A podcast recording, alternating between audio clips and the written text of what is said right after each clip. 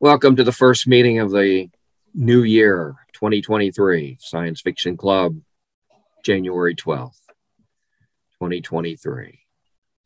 It's interesting. I haven't had so much trouble getting used to that this year as I, I must be getting more conscious of doing it every when it comes around because in Hmm. previous years I'd forget.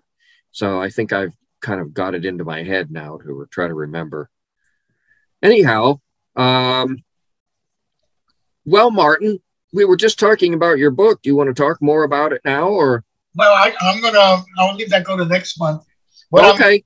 what I want to talk about right now is the. I read the second part, the second book of that book that I started last month, and you suggested I might want to read the second part. This thing about by Julie Czerneda called "Species Imperative." Was Imperative was the first one. The second one was called, I believe it's called Survivor, Mm-hmm. and it carried on with the, with the main theme of the, the main characters is this salmon, this biologist who, who studies salmon. She got involved in this intergalactic struggle, and um, the first book had to do with these aliens called the Jin, Jin, I believe it's called. And she went to their planet, and they were supposed to be very peaceful um, creatures. And somehow they went through a transformation, started to exterminate different planets and and and and, and groups. Um, and then there- and it turns out that there's a, a second species that's really the perpetrator called the uh, the Ro and they kidnapped a, a- close friend of hers by the name of um, what was her name? I forgot her name. uh, I forget her name, but anyway, she she was a very close friend of the of the main character. And in the second book, they um, they go to the interspecies union calls a meeting of all the species. They have a consulate in I think in Antarctica, and to try to figure out how to first they think that the, the jinn, I believe they're called, it were the, is the perpetrators, and they can't understand why since they were so peaceful how they became ruthless like that. They go out and destroy all these different planets, and it turns out that um, the main character discovers that actually jinn go through they have a metamorphosis. They go through it. If they go through it they become they totally change character and become this ruthless killers. And what's doing that are, are these other aliens called the the main as i say i believe their name was. And they they turn out to be the guilty ones in the thing. And there's a lot of you know interaction between a lot of different aliens and also this uh, the main character has this thing going for um, a um, you, can say it's a guy from the Secret Service is actually you know trying to find out what's going on, and they have this sort of semi-romance going on. At any rate, it, it ends. The book ends. At, there must be a third book because it ends at her friend who had been ca- kidnapped by the these bad aliens, the main, I believe they're called. Um, they had a way of coming in and out of space. You know, they they're, they're all virtually unvis- invisible, and they're able to control time and stuff. And they kidnapped her and made her and did changes to her body, and made her sort of part of uh, a, a vehicle for for them communicating with with the the rest of the of the of the humans and the other aliens.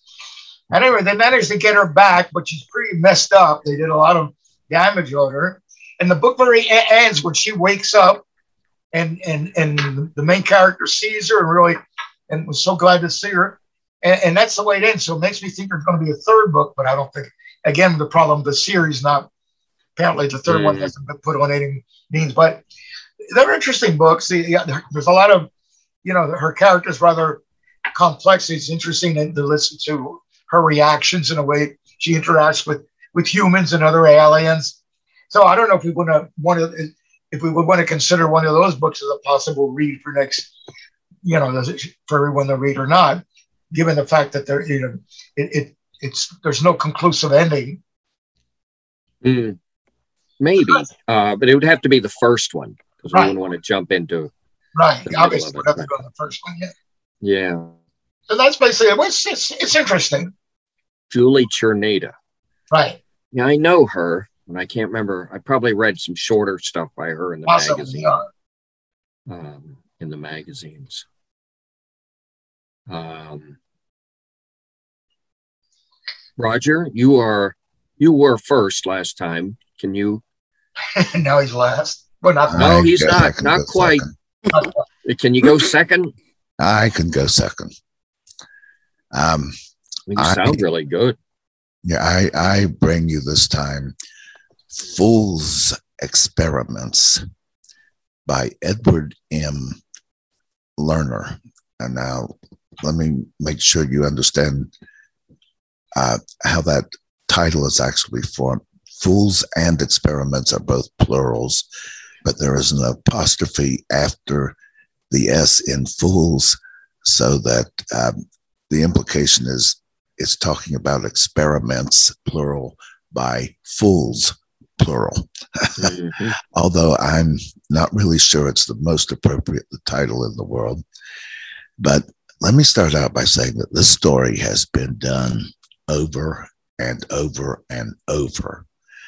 But uh, Edward Lerner does make it pretty interesting. I liked it. I, in fact, I gave it a four stars on um, Goodreads, but it is still something that's been done over and over. And here's the basically what the story is. Well, putting it in the way that it's been done over and over. Uh, people develop a super intelligent, self aware computer program that then turns out to virtually declare war on humanity. Um, I, I remember the Forbin Project, and mm-hmm. even well before the Forbin Project, there were uh, evil robots and stuff like that. Like I said, it's been done over and over. In this case, though, there are some people working at a computer lab, and they are trying to um,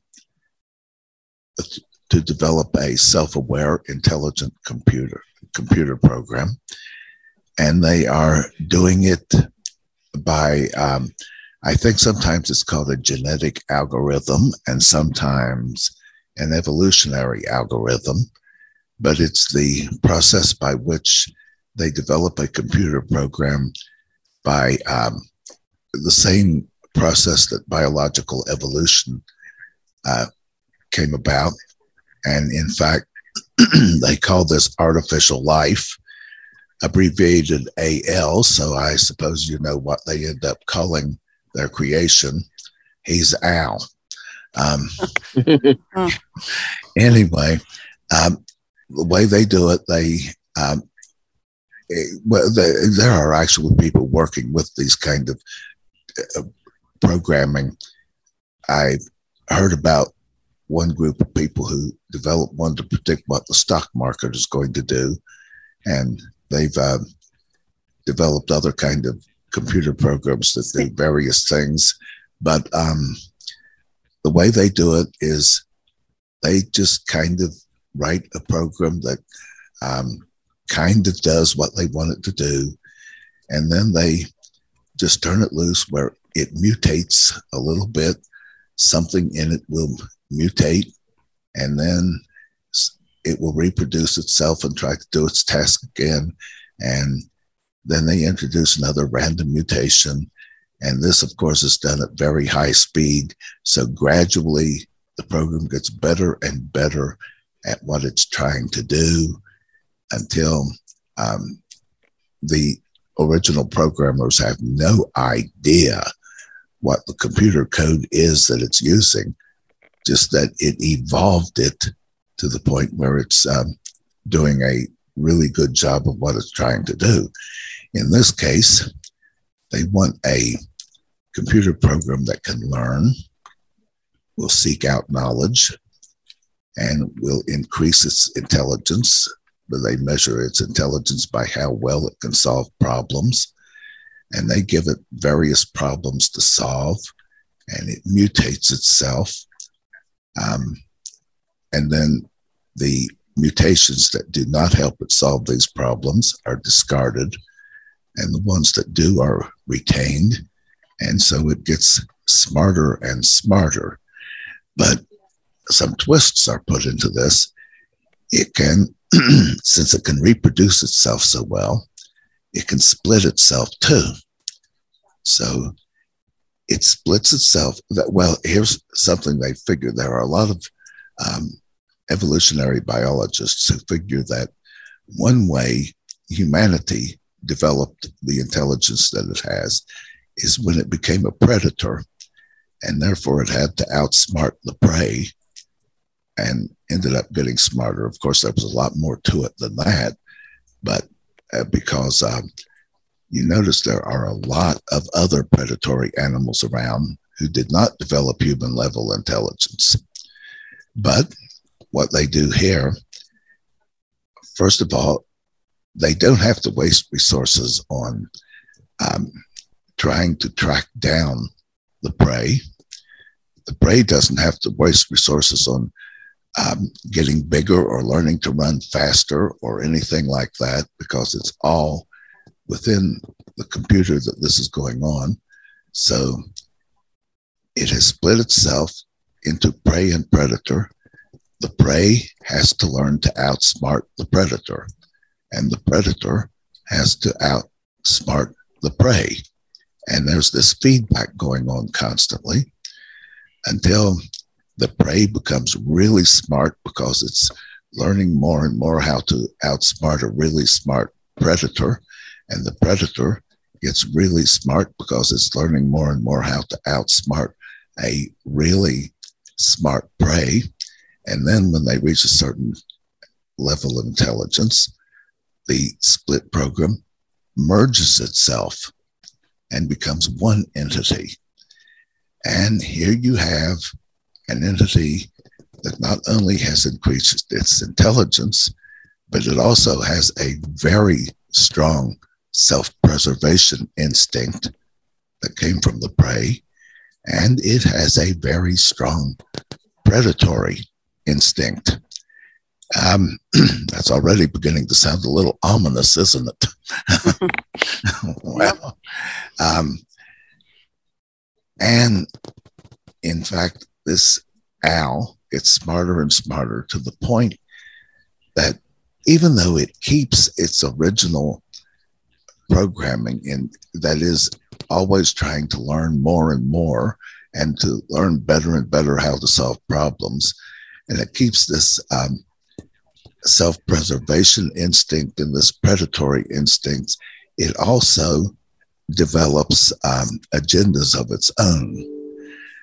Um, its own agendas are so alien to hum- human thought processes though that nobody can figure out what it is or why it's doing certain things or what interest it has in these other agendas, but it doesn't seem to have much regard for humans. Um, there is a dam, by the way, that releases all of its water and floods an entire town. Um, other things that would depend on computers. Oh, yeah, I forgot to mention it does get out on the internet and reproduces itself all over the world in computers all over the world. But um, airlines get jammed, trains come to a halt, and in other words, it's causing a lot of economic damage. Not that it's really hostile toward humanity, it just has its own agendas. So, time comes okay, this is causing too much damage. Time to shut it down. Ah, but it has a very strong sense of self preservation and it's a lot smarter than any human on earth. so, this shutting it down isn't going to be easy. so, um, that's basically the story they do find a way to defeat it. I'm not sure if I'd really call it an out and out defeat, but now if I mention how they figure it out, and this is the twist, uh, like I said, this story has been done over and over and over, but I don't recall having read anything that had this particular twist to it. So the question is this could well this could be a spoiler do you guys want to hear what they do or not um, Man, not. What do you guys think? I'm going to say no. Okay. We only need one do you guys note to think? say Because no. there are people listening that might not want to, that might not want to be, spo- might not want it to be spoiled. Uh, That's Okay. a good point. Yeah. What do you guys think? Well, I think that's a good point. People might be listening to it that don't want spoilers. Uh, and they might not, you know, I don't know if they can run a, you know, skip ahead or whatever. It's just probably better not to give it away. Okay. Okay. I'll only I'll only go ahead and say that um like I said, this story has been done over and over and over, but I am Yes. not aware of this particular uh, Mhm. conclusion. So I'll leave it to you guys to find out. But the book is Fool's Experiments by Edward M. Lerner, and Isn't it that- is it is available on Bard. Isn't that part of a series? Uh, aren't there other books with that title, or am I thinking of some other? No, I'm Um, thinking of. Uh, I I don't. I didn't really remember checking to see if it was a series. It hmm, worked okay for me as a standalone, but um, no, I'm thinking of a fantasy novel series. Fools, I forget her name. oh, oh, okay. There is um, I think the word "fool" with various spellings have been used in um, yeah, series, and so there's one called "Phule's Company." Yeah. I forget who the author That's is, it. but that's spelled P H U L E. right. Okay. This one is spelled F O O L S. Well, I supposed to be. suggest that after Evans turns off the tape, I'm intrigued enough to know what the ending is. So, All right. Well, when I give the closing announcement, I'll stop the recording, and then Roger can tell us yep. what the like, he can spoil it. Uh, How, how, how long is ending. how, how big of a book is it? Um, I think, I think it came out to about maybe 13 hours or so. Not too bad. Yeah, not too bad. That might be something Well, we want to consider that as a possible book for us to read. maybe I'll tell you. Um, with the, with what's going on in AI now, I mean things are going quite a bit faster than a lot of people thought. Hmm. I've heard some demonstrations of this GPT three, hmm and while it can come out with a lot of nonsense, it can come out with in a few seconds, you know, work that would pass muster in, you know, average high school, you know, essay writing class.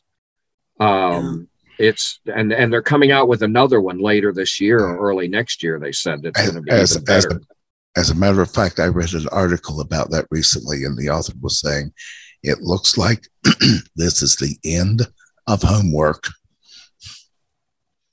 yeah, I don't know what's going to happen. I mean, I think there was a similar crisis when they came out with calculators, and I think a lot of math teachers and stuff thought, right. "What are we going to do?" And they they worked around it. I mean, they adapted to it. Um, they're probably going to do something similar, but I don't know how far along they are in thinking about that, you know, and adapting to it. But this is only 2023. I mean, um, it's like really accelerating now. Um, but um, so it might be a, a candidate. It might be a good because I'm interested in here. I'm actually interested in seeing. uh, I might read that one. My an interesting twist to it, then it'd be worth looking at. Um, well, Sherry, uh, do you want Well, to tell us about something? Yes, I read something called Brainwave by Poul Anderson. Oh, I like that book. That I was really- a good book. I really like Poul Anderson, but I didn't Mhm. like this one as much as I've liked all his other ones. Oh well, he's done a huge variety of. Books. Oh work, yeah, so- absolutely. Um, this one, everyone's intelligence increases suddenly, and it keeps increasing and increasing, and this includes animals. So we've got uh, people not wanting to do blue collar jobs anymore. We've got farm animals that know how to get out of their pens. We've got people forming socialist groups, and we've got people forming anti science groups, which I didn't get if you're supposed to be intelligent, but I, who knows? And then they go, some people go out into space to try to figure out what's causing this. And I didn't really that's about all I really have to say about the book. I can't. Maybe you can even say more, Evan. I didn't really figure out if they ever. I read it like 25 or 30 years ago. It was supposed to be some galactic cloud or something. Yeah, something. exactly. Um, and they went out looking for it, and the one hero, while he was out there, his wife just couldn't handle being smarter. She just couldn't handle it and couldn't handle it. And she ended up giving herself ECT, electroconvulsive therapy, to you know fry her brain so she didn't have to deal with this because she just couldn't handle it. And there are some people like that too. And Yeah. so that was kind of interesting to see the sociological effects of this. yeah, it was an ambitious book, but it's really hard to do that kind of thing.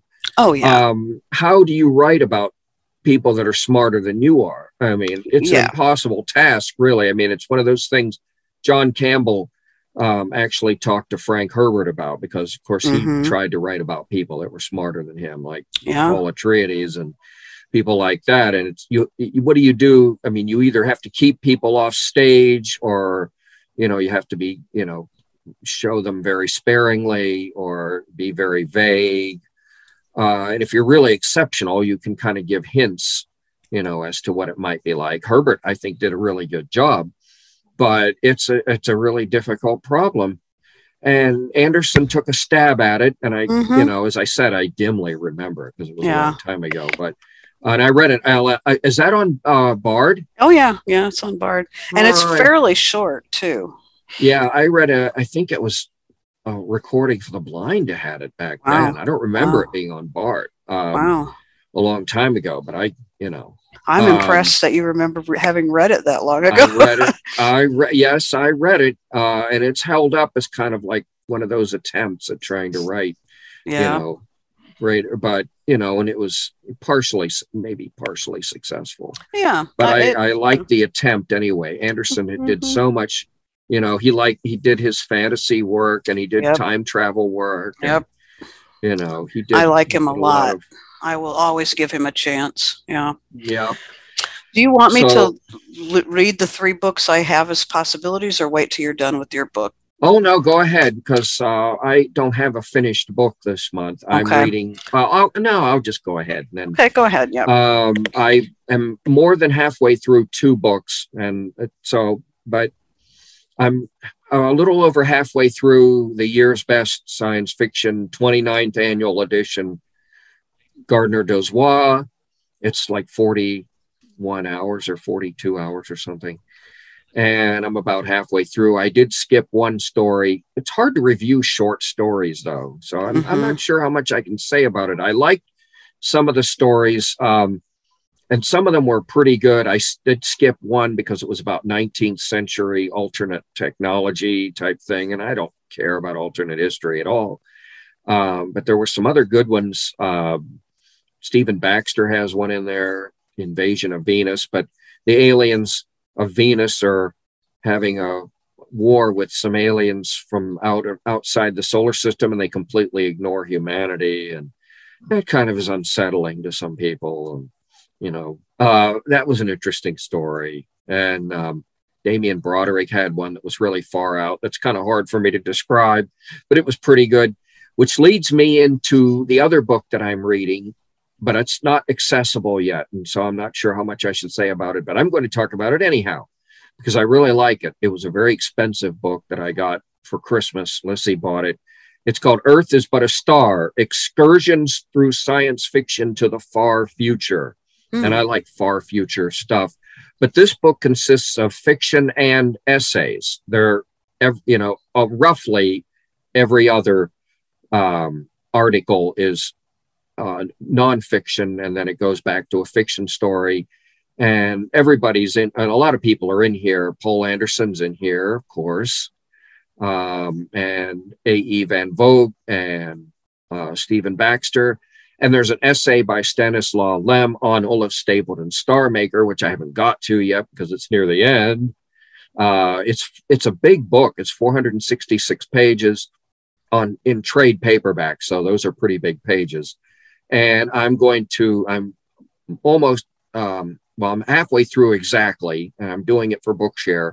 Once I get it approved, I'll tell people who might be interested. There's essays talking about, you know, H.G. Wells, and there's a there's a there's an essay about the city and the stars by Arthur C. Clarke, which was really interesting. It's amazing what people who, with certain political views will see in a story that you never imagined.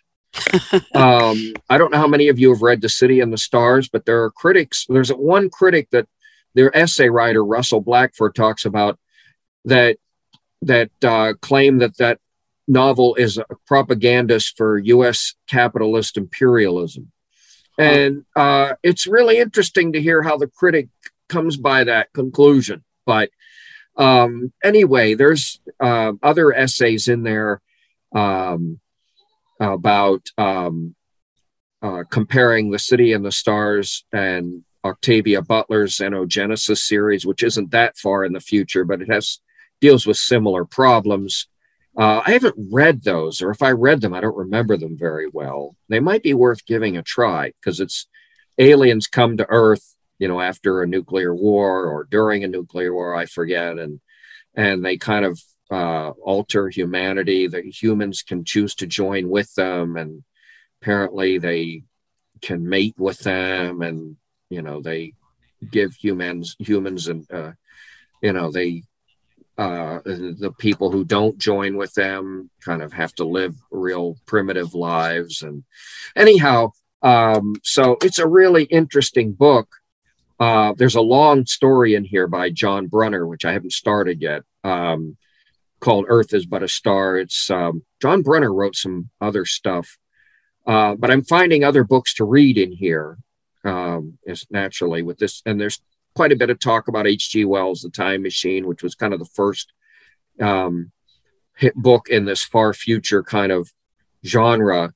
Uh, there's a 30 page essay by Brian Stableford, who I used to read quite a bit of in Asimov's, uh, about the history of far future SF. And he goes all the way back to Wells and uh, other people, of course, Stapledon and uh, William Hope Hodgson, you know, the Nightlands and other stuff like that. And John W. Campbell actually wrote Far Future short stories, and as Don Stuart, he wrote some other ones, you know, under a different name.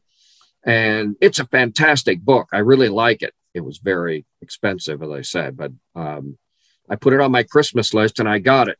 So I'm really excited about it.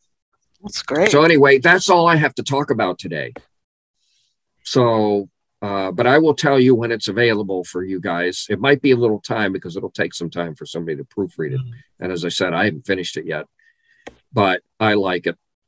Um, so anyhow, um, do you want to talk about the three books you have, and we can decide sure. amongst and us since we're the only I, ones here? Yeah, before I start, I, I have no ego here. If if people don't want to choose any of these three, that's fine with me. I just uh, ones I came up with. Um, the first one is called Hominids. It showed up on Bard a couple weeks ago by oh, Robert yeah. Sawyer. Yeah, I read some of those. I don't know if I read all of them, but some of them were in analog. Okay. Back in the 90s, I think, or 80s. Yeah, even. this is the first one in a series, so I don't know if we want to do that, but it says it's a good standalone. It's about a parallel race of Neanderthals that have have become highly developed and how they compare to us, and I guess how we interact back and forth. So I don't know much more about it. It's only eleven hours. The other one that's is a, the. I'm sorry. Go ahead. That's a good possibility, and I like that idea because, you know, I am not a misanthropist exactly, but you know, he talks about what might have happened if human evolution had gone a different way. Mm-hmm. And that's mm-hmm. what these books are really about yeah. You know there would be you know maybe things would be slower maybe things would be but there would you know he shows tries to show a civilization that's much gentler mm-hmm. you know and I, it's a great idea and, and he's a good writer. Yeah he is and he's accessible too. He's yep, not exactly. difficult. Um, the second one like i said is the alternate asimov and it's 10 out 10 hours and i i'm going to read that because it does contain end of eternity which i've been wanting to read and then an as another Asimov book that I've never read is called The Gods Themselves, and that's 10 hours also.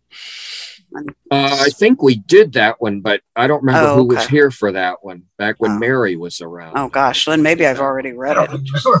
You might have, oh. might have. I like that. It's my favorite Asimov's. Oh, and wow. I'm not as I wasn't as big an Asimov's fan as some people, but you know, I liked a good bit of his work, and I was reading a Mhm. lot of it when I was in fourth, fifth, I mean, sixth, seventh grade, eighth grade. hmm And that was my favorite of his books. There's some Oh, wow. really serious imagination in there. He's got some really alien aliens in that book.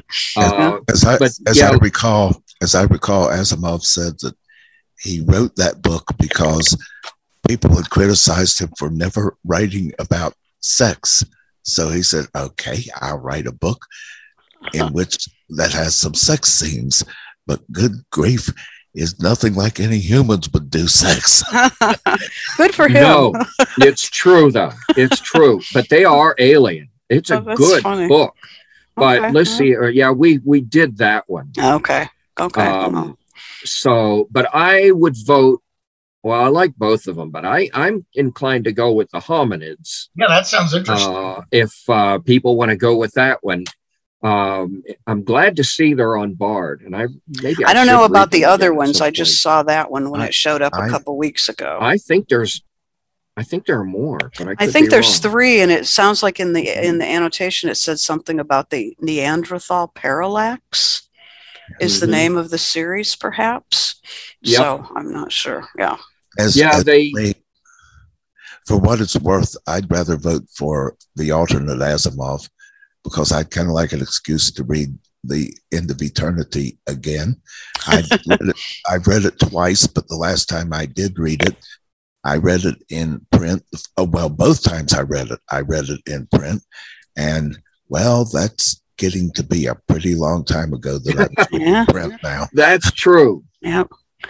Well, we are going to do every other month where we're reading whatever we want to. So I'll probably read that on one of those months if we don't pick it. for the group. So, um, So I'm going to read all three of these anyway. So I don't care whatever you guys want. And if there's something else somebody has, Martin or Roger or Uh, not well, not well, Asimov's a big draw. Maybe we could go with that this month, and then we can do the hominids. Well, I might just read the hominids, my or Lissy and I might read it together. Um, what do you think, Martin? Do you have a leaning one way or the other? so. This would be something we would be reading for next month. Yeah, To we, and we'd all talk about the same book Uh, next month.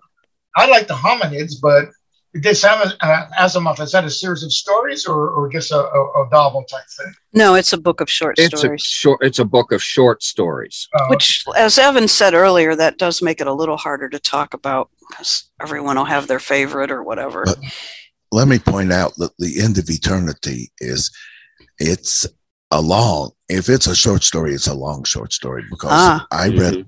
it was a it was a novel Well, maybe there's only two or three in this. Maybe maybe. they're novellas or something. Why is it called Maybe the it was alternate novel. Asimov? I, that's a good question. I don't know.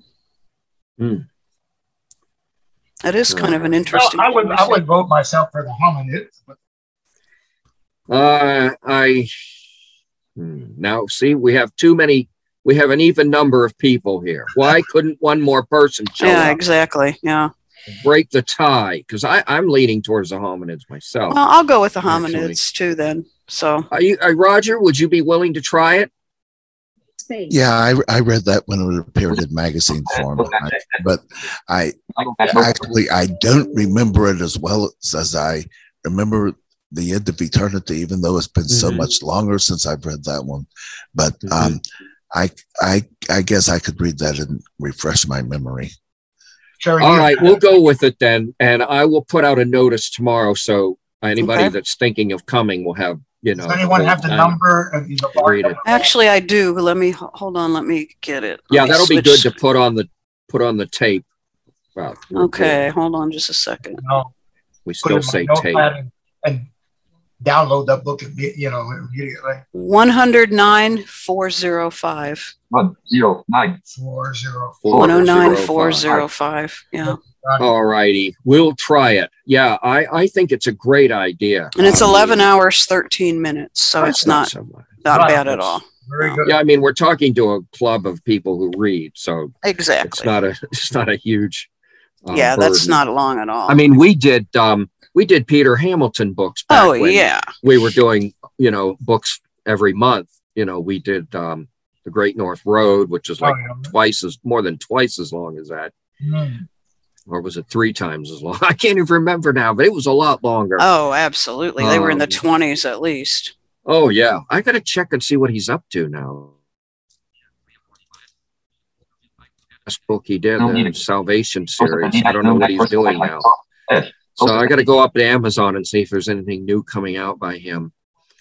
Um, Yeah. so, well, I guess. Uh, Wrap Wait a up. minute.